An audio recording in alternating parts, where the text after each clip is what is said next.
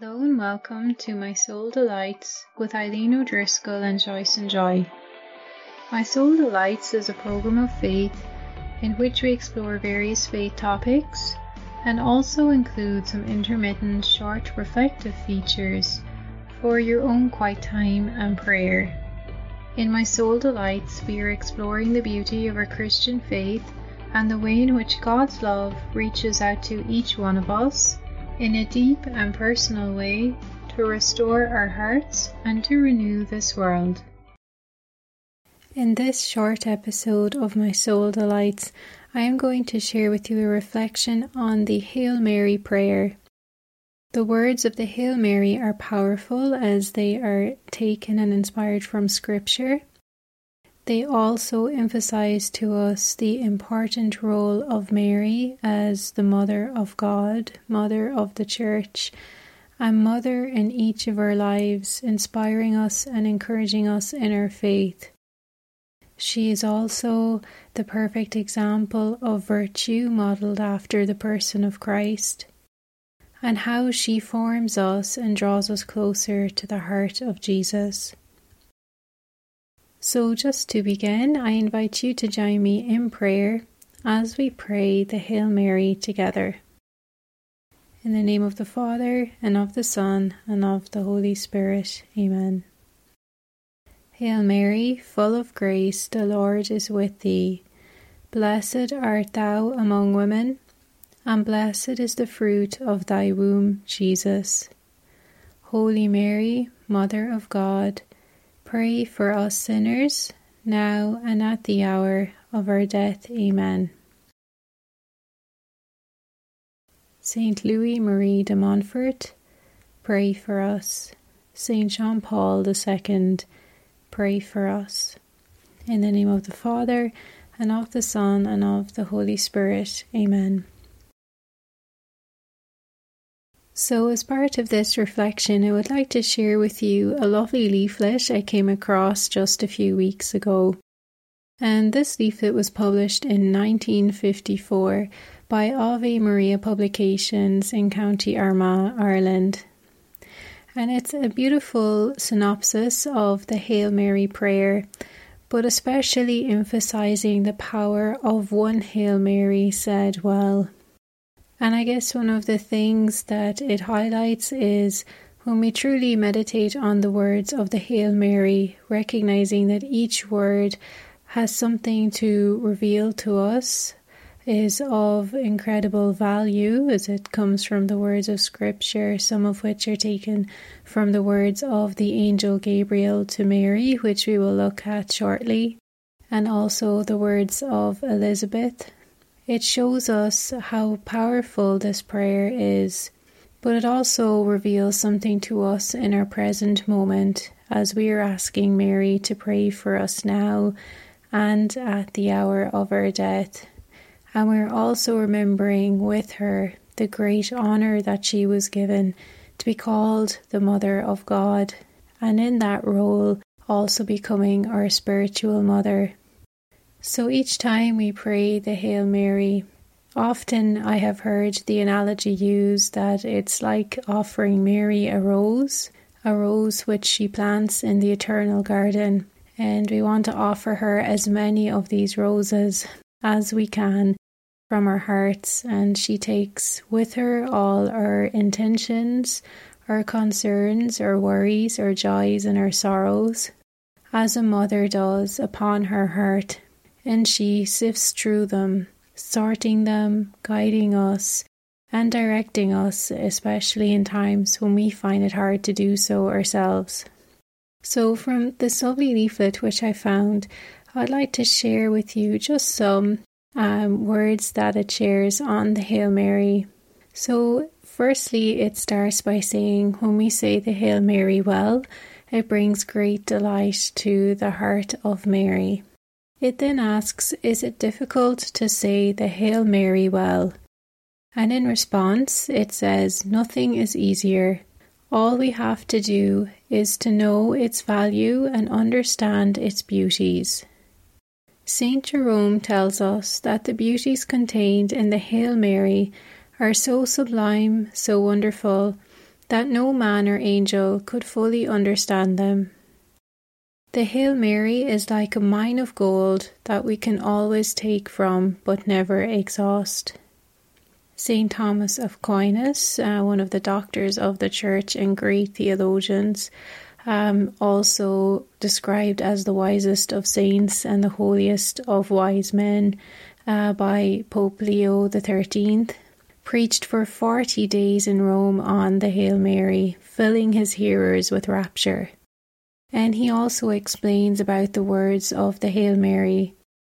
And St. Thomas Aquinas also explained how when the angel Gabriel appeared to Mary and he greeted her with the word Hail, uh, this word is like an act of reverence and honour for Mary, which was quite unusual um, in the earlier scriptures. As we know from the Old Testament, uh, when an angel appeared to a human being, St. Thomas Aquinas explains how it is the human being that gives great reverence to the angel because the angel is superior in nature. And the word angel uh, denotes their purpose or their function, which is a messenger of God. So when an angel appeared to a human being in scripture, it was usually for a very serious and grave reason sharing God's message, his plan for that society or civilization. And so, in this case, when the angel Gabriel comes to Mary and he's the one offering her reverence, it is very telling, especially in those words, full of grace, showing that Mary was chosen by God. She was preserved by the grace of Christ from all eternity to be chosen as the Mother of God, so that she would also be kept free from sin and cleansed from original sin. And it's just a very interesting dynamic to imagine the scene where the angel comes offering that reverence to Mary. Then it goes on to describe how another priest, a Jesuit priest known as Father Suarez, declared when dying that he would willingly give all the many learned books he wrote all his life's labours for the merit of one Hail Mary. How well this great man understood the priceless value of this beautiful little prayer. Saint Mechtild, who was very devoted to Our Lady, was one day striving to compose a beautiful prayer in honour of God's Mother. Our Lady appeared to her, having written in golden letters on her breast, Hail Mary, full of grace, saying to the saint, Desist, dear child, from your labour, for no prayer you could possibly make would give me the joy and delight of the Hail Mary. So, why has the Hail Mary such value? Each time that we say the Hail Mary, we are repeating the very same words with which Saint Gabriel, the Archangel, saluted Mary on the day of the Annunciation when she was made Mother of God and Queen of Heaven. Oceans of graces and joys filled the soul of Mary at that moment. Now, when we say the Hail Mary, we offer anew all these graces and joys to Our Lady, and she accepts them with immense delight. So, I will just share with you a few lines from the scripture passage from the Gospel of Luke, and it's Luke 1 26. In the sixth month, the angel Gabriel was sent by God to a town in Galilee called Nazareth, to a virgin betrothed to a man named Joseph, of the house of David. And the virgin's name was Mary. He went in and said to her, Rejoice, so highly favoured, the Lord is with you. She was deeply disturbed by these words and asked herself what this greeting could mean. But the angel said to her, Mary, do not be afraid. You have won God's favour. Then the subsequent words of that initial part of the Hail Mary prayer come from Elizabeth's greeting to Mary when Mary goes to visit her for three months these words come from Luke 139 onwards. Mary set out at that time and went as quickly as she could to a town in the hill country of Judah. She went into Zachariah's house and greeted Elizabeth. Now, as soon as Elizabeth heard Mary's greeting, the child leapt in her womb, and Elizabeth was filled with the Holy Spirit. She gave a loud cry and said, Of all women, you are the most blessed, and blessed is the fruit of your womb. So, these beautiful lines from Scripture, which we are honoured to be able to pray when we recite the Hail Mary, come from this wonderful passage in the Gospel of Luke. And especially, I think, when we reflect on the people who spoke them, uh, people who were so close to God and recognized this closeness in a very unique and special way in Mary, who was chosen to be the Mother of God, fosters within us a reverence and a respect and a love for her each time we say the Hail Mary, which is the ultimate purpose that we come to know her, to love her, and through her that we come to know and love Christ also. There is nowhere that Mary is that Christ isn't present. Mary always brings with her the presence of Christ, and these beautiful words really highlight that in the words of the angel Gabriel when he says, The Lord is with thee. And also in the visitation when Elizabeth um, exclaims with joy uh, that Mary is of all women the most blessed. And uh, describes that beautiful scene where the child leapt in her womb with joy when she saw Mary and she was filled with the Holy Spirit. And this is what our Mother Mary does. She brings us to fullness of faith in Christ, inspired and filled with the Holy Spirit.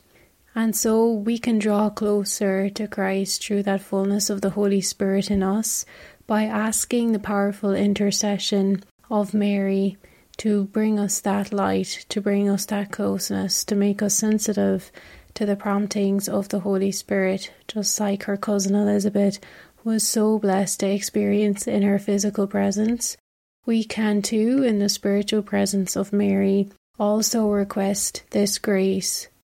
And I think maybe just to understand it better, there's a lovely quote by Peter Kreeft, who is um, a, who was a professor and an author in philosophy and theology. And he described how Mary's light is like that of the moon, it reflects the light of the sun, and in Mary's case, that's the light of the Son of God. The moon has no light of its own, but yet it gives off and emits such a wonderful light in the darkness, uh, which is given from the light of the sun. And so it is with Mary, everything she has received has come from and through Christ in her. So, just to share with you some remaining thoughts from this uh, leaflet.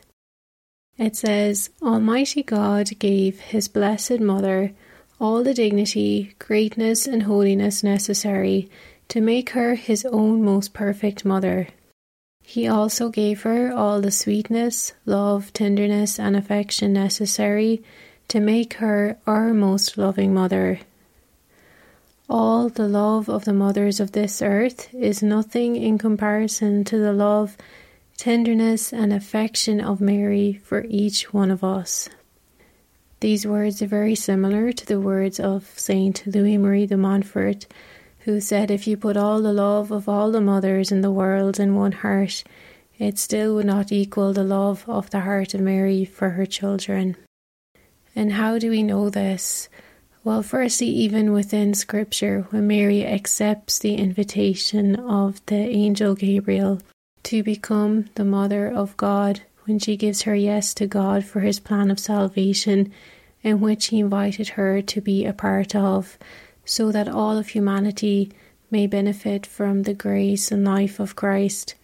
This is a kind of love that we cannot imagine. It was not a selfish love to be taken for herself but in fact, Mary, in her great humility, chose to glorify God so that all of humanity could indeed, for generations after, rejoice in that moment with her as well.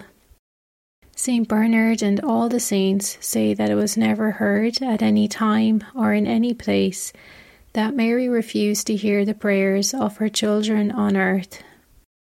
As children, when in trouble, run to their mothers for help, so ought we to run at once with unbounded confidence to Mary. How best can we honour Mary? We can show our love for Mary and win her love and protection by simply saying the Hail Mary well. There are a couple of examples of miraculous uh, interventions due to the intercession of Mary. One example here is the story of a man called Dr. Hugh Lammer, who was a staunch Protestant. One day he read an explanation of the Hail Mary. He was so charmed with it that he began to say it daily. Soon all his anti Catholic animosity began to disappear. He became a Catholic, a holy priest, and a professor of Catholic theology in Breslau. St. Gertrude tells us in the book of her Revelations that when we thank God for the graces He has given to any saint, we get a great share of these graces.